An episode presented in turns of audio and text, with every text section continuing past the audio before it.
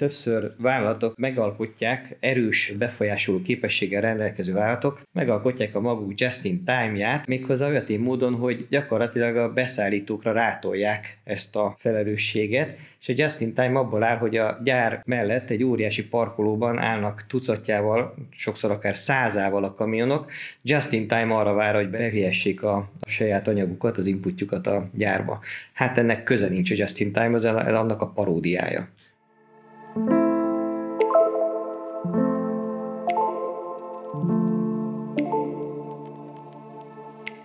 Üdvözöljük kedves hallgatóinkat! Mai podcastunk vendége Fekete István.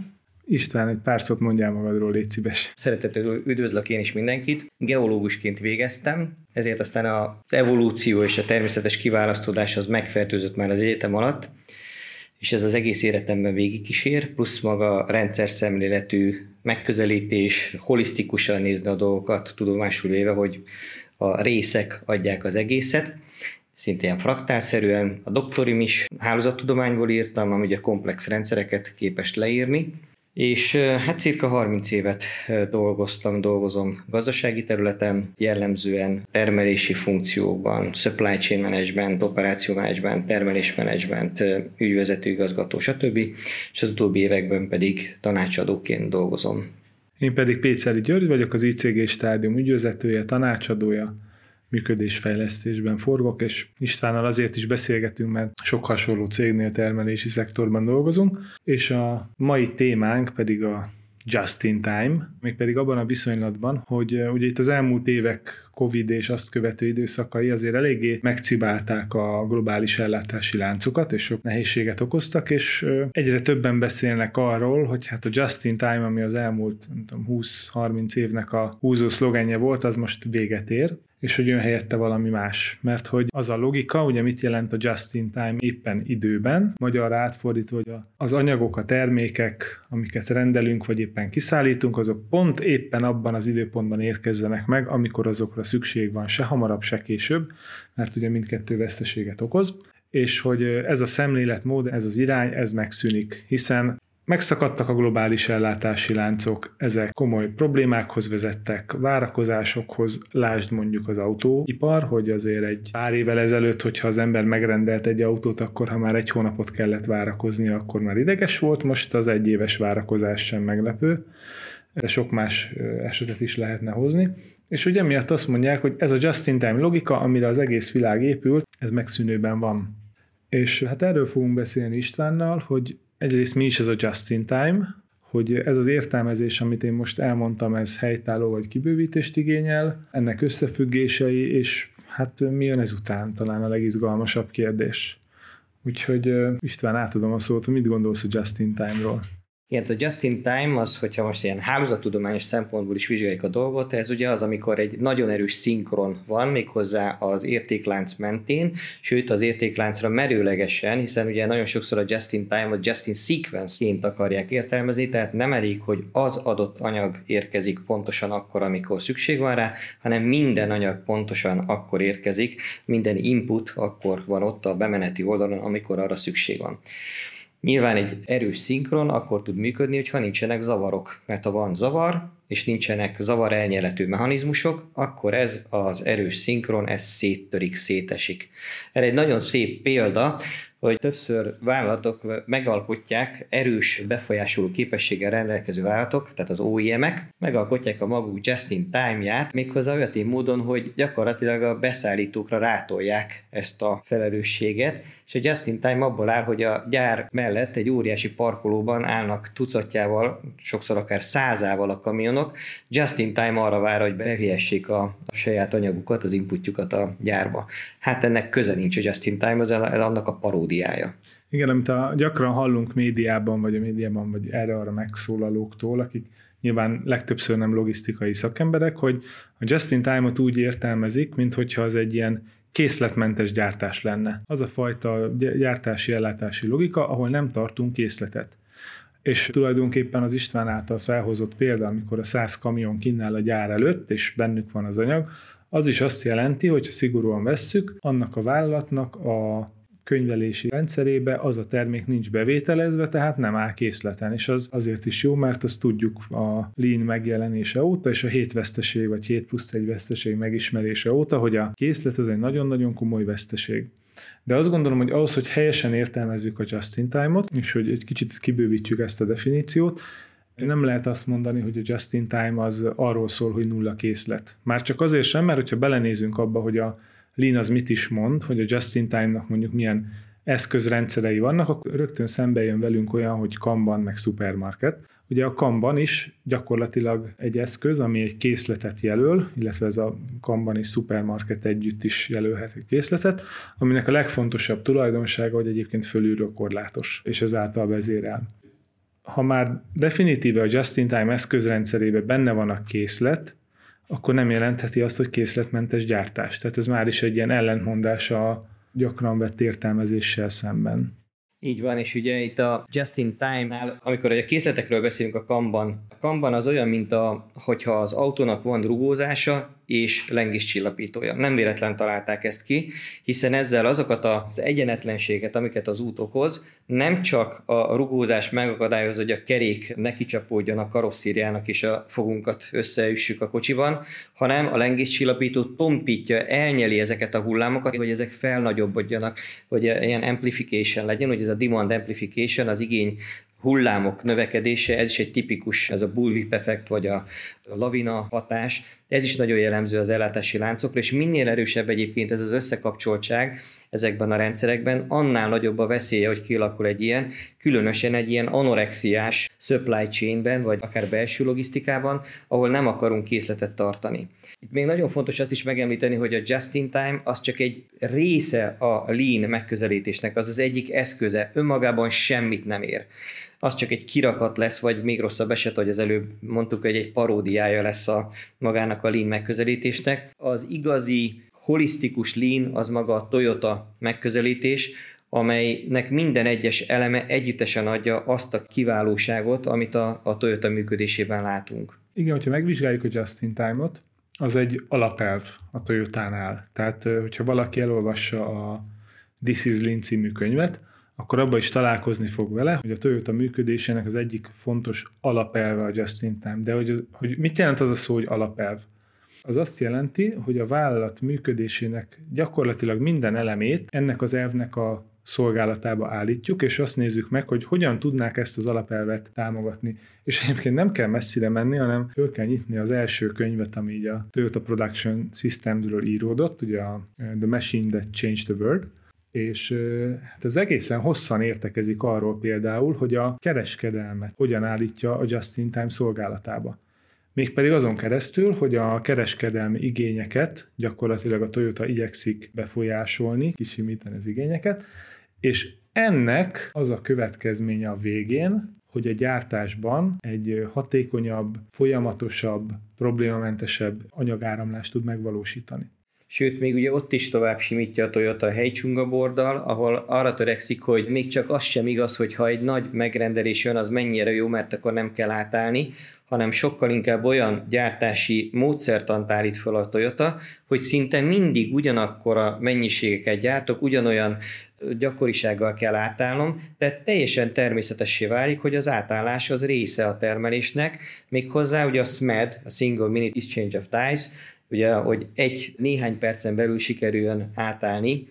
Természetesen ennek nagyon sok eleme van, tehát itt nem fogjuk az összes elemét venni a Lean-nek, illetve a Toyota gyártási rendszernek, de itt amit hangsúlyozni szeretnénk, az éppen ez a rendszer szemléletű megközelítés, vagy ezt ugye holisztikusnak is szokták nevezni. Tehát a rész az az egésznek a része, és a rész önmagában az gyakorlatilag nagyon sokszor semmit mondó. És a Toyotánál ezt a holisztikus gondolkodás, tehát ez mit jelent, hogy a működésem minden elemébe igyekszik bizonyos alapelveket integrálni, amelyek mind-mind a just-in-time-ot támogatják, hogy mik ezek az alapelvek, az is egy viszonylag ismert összefüggése a MUDA, a MURA és a MURInak a, az összefüggés rendszer adja meg, veszteség, a változékonyság és a túlterheltség. És hogy ezeknek az összefüggését egy kicsit jobban megértsük, ahhoz képzeljünk el egy ilyen grafikont, amit szeretnénk felrajzolni. Az X tengelyen ott van egy folyamatnak a kihasználtsága vagy terheltsége, az Y tengelyen pedig az átfutási idő. segít megérteni az a példa, hogy mondjuk elképzelünk egy autópályát. Megyünk ezen az autópályán hazafelé, és ugye az átfutási időt azt a, az az idő jelenti, amíg mi hazaérünk. Az autópálya kihasználtságát pedig, hogy mennyi autó tartózkodik rajta. És ugye amikor nincs rajta autó, akkor az átfutási idő az nagyon rövid lesz. Hogyha úgy azért van még rajta autó, de nem olyan sok, körülbelül ugyanannyi idő alatt hazaérünk, mint hogyha nem lenne rajta egyetlen autó sem. Ahogy kezd a forgalom sűrűsödni, és egyre több autó lenni, úgy fog szépen lassan, aztán egyre gyorsulva növekedni a hazaérésünknek az időszükséglete, egészen odáig, amikor teljesen ki van használva az autópálya, akkor gyakorlatilag dugóról beszélünk, és hosszú órákat lehet várakozni. Most ugyanez az összefüggés igaz minden folyamatra, amit a vállalatomban mégis végrehajtunk, és amit a Muda Mura Muri jelent, Egyrészt a túlterheltség, a demand változékonyságát jelenti, és hogy a vállalat törekszik azért, hogy a, az igények, amik kívülről jönnek, azok ne okozzanak akkora terhelést, hogy túlterhelésbe menjen át, hiszen akkor nagyon megnő az átfutási idő, és a mi működőképességünknek a változékonysága, az pedig ugye a folyamat változékonyság, ami szintén, hogyha minél nagyobb a változékonyság, annál inkább megnő az átfutási idő. Visszakanyarodva az autós példánál, hogyha nem autókról beszélünk egy autópályáról, hanem egy express vonatról, aminek a 40 kocsia egymás mögé van kötve, és mind egyformán 100 km órás sebességgel halad egymástól 3 cm-re, ott ennek a szerelvénynek nagyon kicsi a sebesség változékonysága, de az autók erre nem képesek, mert emberek vezetik őket, és mindig egy kicsit gyorsítanak, lassítanak, ezáltal erre nem képes. Tehát, hogy a Toyota, amire figyel, minden folyamatában, a működése minden elemében, hogy egyrészt az igények túlterhelődését ezt próbálja elkerülni, és megtenni mindent ez ellen. Másik oldalról a folyamatainak a változékonyságát igyekszik csökkenteni, és ehhez a fő eszköz pedig a veszteségeken keresztül van, tehát hogyha a veszteségeket megszünteti, akkor ez a másik két tényező is javulni fog. De hogy ezek egymásra hatással vannak és egymást generálják, és valahol ez adja a just-in-time logikájának az egyik kulcsát. És itt a még egy nagyon fontos aspektus, hogy azokat a változékonyságokat, amelyekkel szemben nincs még megoldás, ott igenis elnyeletű mechanizmust alkalmaz, ezek a készletek, az időpuffer és egyéb pufferek. Egyébként ezt a házat tudomány gyönyörűen matematikailag bizonyítja be a Toyota módszertanában megtalálható lehet, hogy intuitív módon megszületett brilliáns megoldásokról, hogy miért is működnek azok annyira jól. Itt az igény hullámnál még egy nagyon érdekes aspektus az IRP rendszereknek a működése, tehát ugye ez a bullwhip effekt, hogy is van az magyarul szépen? Ostorcsapás. Ostorcsapás el. Tehát az IRP-től ugye azt vártuk, hogy hú, milyen jó, ott aztán torzulás nélkül tovább suhan az igény hullám az egyik beszállítótól a másikhoz, tehát a tier 1-ből a tier 2-be, a tier 3-ba. Egy probléma van, hogy ugyanúgy ezeken a túlfeszített, ilyen anorexiás ellátási láncokon nem csak a, a szép igények száguldanak fölfelé, hanem ugyanúgy a nagy hullámok, amelyek pedig aztán egy szétziláló viselkedést fognak mutatni, és kialakulnak ezek a kaszkádzavarok. Itt még van egy nagyon érdekes aspektus, amit annó Domini nekem említettél, Gyuri, a Toyotának a csippekkel kapcsolatos stratégiája ami megint rávilágít arra, hogy ők nem ez a, nyugat-európai mainstream vonalba gondolkodnak, és nagyon sokszor mégiscsak nekik van igazuk. Talán kevésbé ismert, hogy a, ugye a chip hiány volt itt a Covid időszak alatt az egyik nagy probléma az autógyártóknál, és hogy a Toyota volt talán az utolsó, akihez ez begyűrözött, és ennek pedig az volt az oka, hogy ők csipekből viszonylag nagy készleteket halmoztak föl. És ugye ez is mutatja azt, amit az István mond, hogy amit a Toyota nem tud befolyásolni változékonyságra, azt az inputot, azt valamilyen pufferrel ő kezeli. És ez egy azért érdekes dolog, mert oda tesszük, hogy a Toyota, aki elvileg a Just-in-Time és a Lean-nek a királya, akinél elvileg a legkisebb készletek vannak, és hát tudjuk, hogy a készlet az milyen óriási nagy bűn, az egyik legdrágább alkatrészből hatalmas készleteket tart fönn. Tehát ez egy ilyen teljes ellentmondásnak tűnik. Persze a feloldás az az, hogy a Toyota tisztában volt vele, hogy ennek az inputnak a változékonyságát nem tudja kontrollálni, ezért más stratégiát kell kidolgozni, és persze a kockázat minimalizálásnak mindig ára van. Csak még ez azért is fontos, mert hogy a just-in-time, amikor beszélünk, az úgy hangzik, mint hogyha egy egyen logikát rá lehetne húzni mindenre, de az igazi just-in-time az pontosan nem ezt jelenti, hanem azt jelenti, hogy azokat az inputokat, amiket tudom befolyásolni, és a változékonyságát le tudom csökkenteni, ott ténylegesen megvalósulhat gyakorlati just-in-time. Vannak olyan példák, mondjuk látott szerintem sok hallgató is olyat, egy autógyárban az ülés pont akkor ér oda összeszerelő sorra, amikor a kaszni, és az az ülés, aminek érkeznie kell, és azoknál az inputoknál, amit pedig nem tud befolyásolni, nem tudja lecsökkenteni a változékonyságot, ott pedig puffereket épít tudatosan, és hogy megvannak, hogy gyakorlatilag klaszterekre az inputok, hogy melyiket hogyan kezeli. Egy gyönyörű példa arra, hogy a Toyota megoldása nem egyszerű. Van is egy ilyen alkotott szó a simple és a complexből, a simplex, a számítástechnikában előszeretettel alkalmazzák, valójában a Toyota módszertana is simplex. Tehát egy adott kisvilágságban egyszerű, amit megalkotok, de valójában ez a sok egymásba ágyazott kisebb vagy egyre nagyobb világ, attól függ, hogy befelé vagy kifelé megyünk, ez egy rendkívül komplex rendszert alkot. Toyota a standardizáláson nem azt érti, hogy akkor egy standard legyen, mert akkor az mennyire jó, hanem annyi standard és olyan standard működés kell, amelyik a megfelelő működést fog eredményezni, eredményesség és hatékonyság szempontjából is. Van itt még egy másik aspektus, ugye itt most beszéltünk a, a szállítási oldalon, a nagy zavarokról, ami ugye most megélt a, a világa az elmúlt években. Itt nagyon érdekes tendenciák vannak most, ugye a digital twin, a, digitális ikertestvér megszületése. Egyértelmű, hogy a digitális világnak egyre nagyobb szerepe lesz az ellátási lánchálózatokban.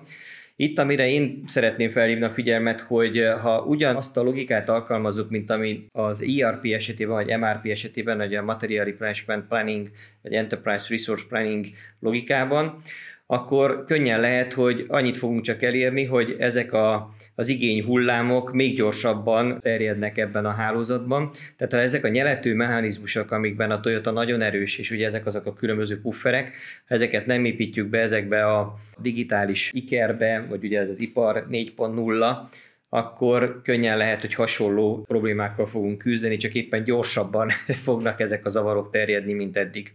Igen, tehát rátértünk arra, hogy keressük a kiutat, hogy és mi lesz ezután. És úgy adja magát, hogy digitalizáció, 21. század, minden, de hát azért ne legyen itt senkinek, nem tudom, kétsége, hogy az elmúlt két-három évben is már az összes szállító pontosan tudott mindenről a saját rendszerében, hogy mi hol van és merre jár. Tehát, hogy gondoljunk csak bele, hogy a csomagküldő szolgálatnál már hosszú évek óta mindenki tudja, hogy pontosan melyik központban jár az ő csomagja, és hogy mikor fog megérkezni. Ugyanez az egész iparban benne volt. És ez a rengeteg információs tudás segített a helyzeten? Nem, nem segített a helyzeten. Tehát ezért azt gondoljuk, hogy a digitalizáció még komolyabb hajkurászása erősítése az csábító irány. És önmagában nem elég. Igen, és önmagában nem elég, mert, a, mert a, a digitális világ az mindig a valóságnak a lenyomata. Hogyha a valóságunkban nincsenek azok az alapelvek beépítve, mint amiről beszélünk, akkor elhozhatjuk itt a NASA szuper számítógépét, nem fogja elhozni a megváltást. Tehát azt gondoljuk, hogy ugye szemben azzal, amit hallani a médiában, hogy itt a just-in-time-nak lőttek, és vége van, mi azt gondoljuk, hogy a just-in-time alapelvei pont ugyanannyira itt vannak velünk, és érvényesek. És át kell ültetni ebbe a digitális világba. Tehát azt a, a logikát, a Toyota logikáját a just-in-time-mal, vagy a hálózattudománynak a skála független hálózati topológia, ez gyakorlatilag ugyanaz a kettő, ez a digitális világban, és ebben a digitalizációban is meg kell, hogy jelenjen. Ha nem jelenik meg, akkor ez ugyanolyan zavarokat fog okozni, mint a digitális világ nélkül. De azt gondoljuk, hogy a kiutat nem az jelentheti, hogy akkor eltemetjük a just-in-time-ot, hanem az, hogy ezeket az alapelveket elkezdjük végre a vállalatunk minden folyamatára nagyon szisztematikusan részleteiben alkalmazni. Tehát ez biztos, hogy lehet egy kiút, legalábbis az én véleményem, de... Abszolút egyetértek. A jövő továbbra is a Toyota megközelítési módja, hiszen ez nem egyszerűen a fizikai világról szól, hanem ez egy megközelítési mód. Itt a hálózattudomány utóbbi évtizedekben azok a, az eredmények, amik a hálózattudományban vannak, ebben egyébként nagyon sok magyar kiváló tudós világhírű, a Barabási Albert László, Albert Réka, Csermely Péter, stb. A hálózattudomány pedig abban segít, hogy ezeket az összekapcsoltságokat, ami a Toyota egész módszertanában intuitív módon megjelenik, ezeket tudatosabbá és mások számára is könnyebben emészhetőbbé lehet tenni. Tehát az egyértelműen látszik, hogy a fragmentálás irányába megy a világ, vagyis rövidülnek az ellátási láncok.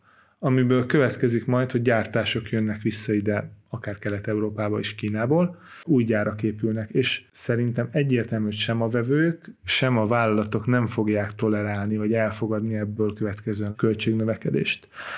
Vagyis óriási hatékonyságnyomás alá kerülnek a vállalatok, és szerintem ez azért fontos, mert az, hogy egy vállalat mennyire hatékony, milyen költségen működik, annak a nagyobbik része már a tervezés előkészítés fázisba eldől visszatérnék erre a fragmentáltságra, meg az, hogy akkor most Európába visszahozzuk a termelésgyártást. Itt megint nagyon vigyázni kell, hogy nehogy a ló túlsó oldalára essünk át. Nem véletlen vitték el ugye Kínába a gyártást, hiszen költséghatékonyabb volt az adott kontextusban, ahogyan az működött a differenciálás itt megint nagyon fontos lesz. Tehát ugye nyilván akár lehet olyan is, hogy az ellátási láncot sokkal inkább differenciáljuk azt szerint, hogy hol vannak a választék töltsében a szétrobbanások, késői vevője szabás, az kerül ugye közelebb a vevőhöz, tehát ennek is ugye megvannak a módszertanai. Tehát itt szerintem nagyon vigyázni kell arra is, hogy nehogy a másik végletbe essünk, hogy akkor most mindent hirtelen visszarántunk a vevő közelébe, például az Európai Unióba. Én azt gondolom, hogy nem a mi döntésünk, de ebbe az irányba fog menni a világ. Tehát nézzük meg Amerikát, mindig az van, ami Amerikában történik, az egész világra azért meghatározó, viszik vissza a gyártásokat. Kínából viszik el az iPhone gyártást, oké, még lehet, hogy nem az USA-ba megy vissza, de az Egyesült Államokban az ipart elkezdik visszaépíteni. Európában elkezdték keresni a ritka földfém bányákat, pont tegnap jött a hír, hogy Svédországban egy óriási lelőhelyet találtak. Nyilván azért, mert erre ipart fognak építeni. Tehát én azt gondolom, hogy ez a fajta Kínában gigantikus léptékben gyártunk mindent, és elhozzuk Európába, ez a fajta modell ez meg fog változni, és itt helyben előállítjuk magunknak majd kisebb léptékben az üzemeinkben. Én erre számítom. Hát ez megint az ostoba mainstream vonal, tehát ugye amikor én azért... Köszönöm Istvánnak, hogy a leostobázott. én itt megint azt mondom, hogy, hogy, hogy vigyázó szemetek Párizsra vessétek, vigyázó szemetek a Toyotára vessétek. Érdemes azért megnézni, hogy a Toyota hogyan reagál ezekre a szétziláló ilyen disruptív aspektusokra. A reziliens, tehát külső zavarokra azok az élő szervezetek maradnak fenn hosszú távon, amelyek képesek rugalmasan alkalmazkodni a változó környezethez, ez pedig soha nem az ilyen csillaghálós topológia, amit a, például az OEM-ek maguk köré szoktak kialakítani, hanem az a fajta skála független topológia, amit a, a Toyota csinál, aki nagyon közel áll hozzám, azokat a beszállítókat még akár Keirecuba ugye összefogja, és elvárja tőlük, majd nem bele kényszerít őket, hogy együttműködjenek, pedig részben akár egymásnak konkurense, és mégiscsak ugye ez a competition, ez ugye az ázsiai gondolkodásban teljesen normális, a kooperáció és a competition, a kompetíció, a verseny együttes megléte és ahogy távolodunk a Toyotától, ott egyre gyengebbek ezek a kapcsolatok. Itt ugyanígy kell gondolkodni az Európai Unióban vagy Amerikában, tehát ha mindent becuppantunk, ugyanúgy hatékonytalan lesz, akkor pedig majd jönnek a protekcionista vám dolgok, tehát gyakorlatilag fennáll akkor akár annak a kockázat, hogy leépül az a globális piac, amin mindenki veszíteni fog. Én bízom benne, hogy nem ebbe az irányba megy a világ, hanem megmarad a globális jellege, de mind a két aspektus érvényesül, tehát hogy felhasználás közelében történjen értékteremtés, és csak az legyen távolabb, aminél pedig a költségek beleértve nem csak egy például a szállítási költség, hanem például a CO2 lábonyom is olyan piciket tud maradni, hogy majd hogy nem indiferens, hogy ott van a, a felhasználás közelében, vagy attól távolabb. Akkor végül is ugyanazt mondod, mint én, hogy ami fontos és kritikus és egyedi, az közel lesz, azt már nem fogjuk távol-keletről meg innen-onnan vásárolni, ami pedig commodity, és tényleg világon mindenhol elérhető, egyszerűen, az pedig jöhet mindenről. Tehát akkor ezt mondod te is? E, igen, azzal kiegészítve, hogy itt a commodity oldalba bele kell érteni az egységköltség mellett az egység környezetvédelmi hatást is. Tehát az, hogy a CO2 lábnyom egységnyi commodity-re vetítve, az, hogyha nem jelentősen nagyobb attól, hogy távolabbról hozom, akkor oké. Okay. Vagyis mondhatjuk, hogy nekem van igazam, mert fragmentáltabbá válik a világ, sokkal több minden közelünkben marad, és néhány tömegterméket fogunk távolról hozni, és erre kell nekünk készülni a jövőben. Annyiban, hogyha ez a fragmentáltság nem azt jelenti, hogy falakat emelünk ezek az entitások között, hanem ezek a falak ezek félig áteresztőek maradnak. Ez a skála függetlenségnek a lényege. Különben pedig nem egyszerűen csak fragmentáltá válik az ellátási lánchálózat, hanem szétesővé. Ez mondjuk azért hangzik nekem izgalmasan, mert azt jelenti, hogy akkor várhatóan speciális termékek, speciális szolgáltatások esetén gyakorlatilag globális verseny az lehet azt mondani, hogy megszűnök, és inkább lokális versenyé alakít. Túlzás, kevésbé lesz globális, tehát azért én ennyire radikálisan nem fogalmaznék. Tehát akkor egy európai chipgyártó most akkor fog versenyezni egy távol-keletivel, vagy sem? Jóval kevésbé fog versenyezni, mint most, mint, mint, mint mondjuk öt évvel ezelőtt.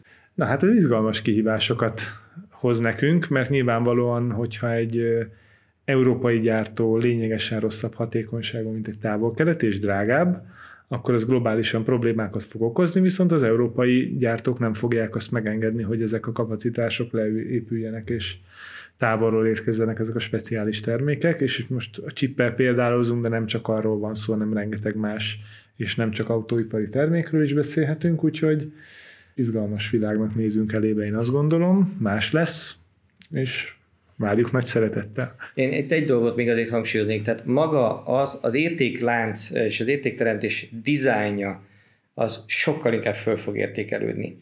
Mert itt ugye pontosan ezt a differenciálást el kell végezni. Tehát nem egyszerűen csak egy termékdizájnról beszélünk, és végképp nem arról, hogy fit for function, tehát hogy a funkciónak megfelel a termék, hanem fit for manufacturing, tehát ugye a termelés az értékteremtésnek is megfelel a design, de nem csak a termék, hanem a gyár és a gyár körül kialakuló ellátási lánc és maga a hálózatnak a dizájnja. Tehát én ebben látom a, a lean megközelítés kiterjesztése a teljes ellátási lánchálózatra, azzal, hogy azt a fajta differenciálást elvégezzük, ami a világ a Covid után hozott meg. És a teljes ellátási lánc hálózat mellett a termékre, ugye azt is mondtad, és ez a lint is átpozícionálja, mert hogy amíg hajlamosak vagyunk legalábbis a mi hazánkban azt gondolni, hogy a léni létjogosultsága egy működő gyár hatékonyságának a fejlesztése, addig a fókusz átkerül oda, hogy amikor megszületik a gondolat, hogy itt valamiféle beruházás, fejlesztés, kapacitásnövelés van, abba a pillanatban kell elővenni a lean alapelveket, és ezeken ezek alapján felépíteni a vállalatot, és egyébként a szervezetet is. És én azt gondolom, hogy ha ezt megugorjuk, akkor itt nagyon komoly versenyelőnyre tudunk szert tenni.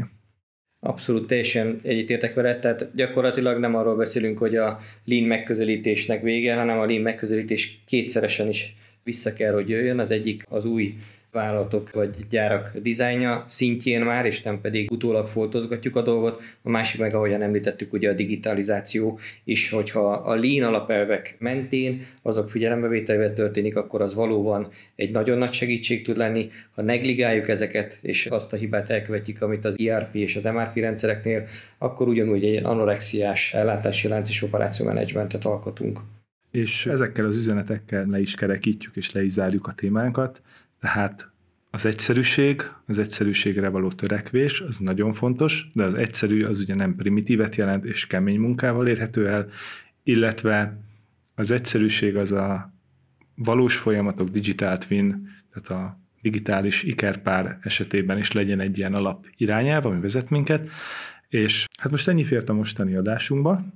Köszönjük a kedves hallgatóinknak, és találkozunk legközelebb viszont hallásra. Köszönjük szépen!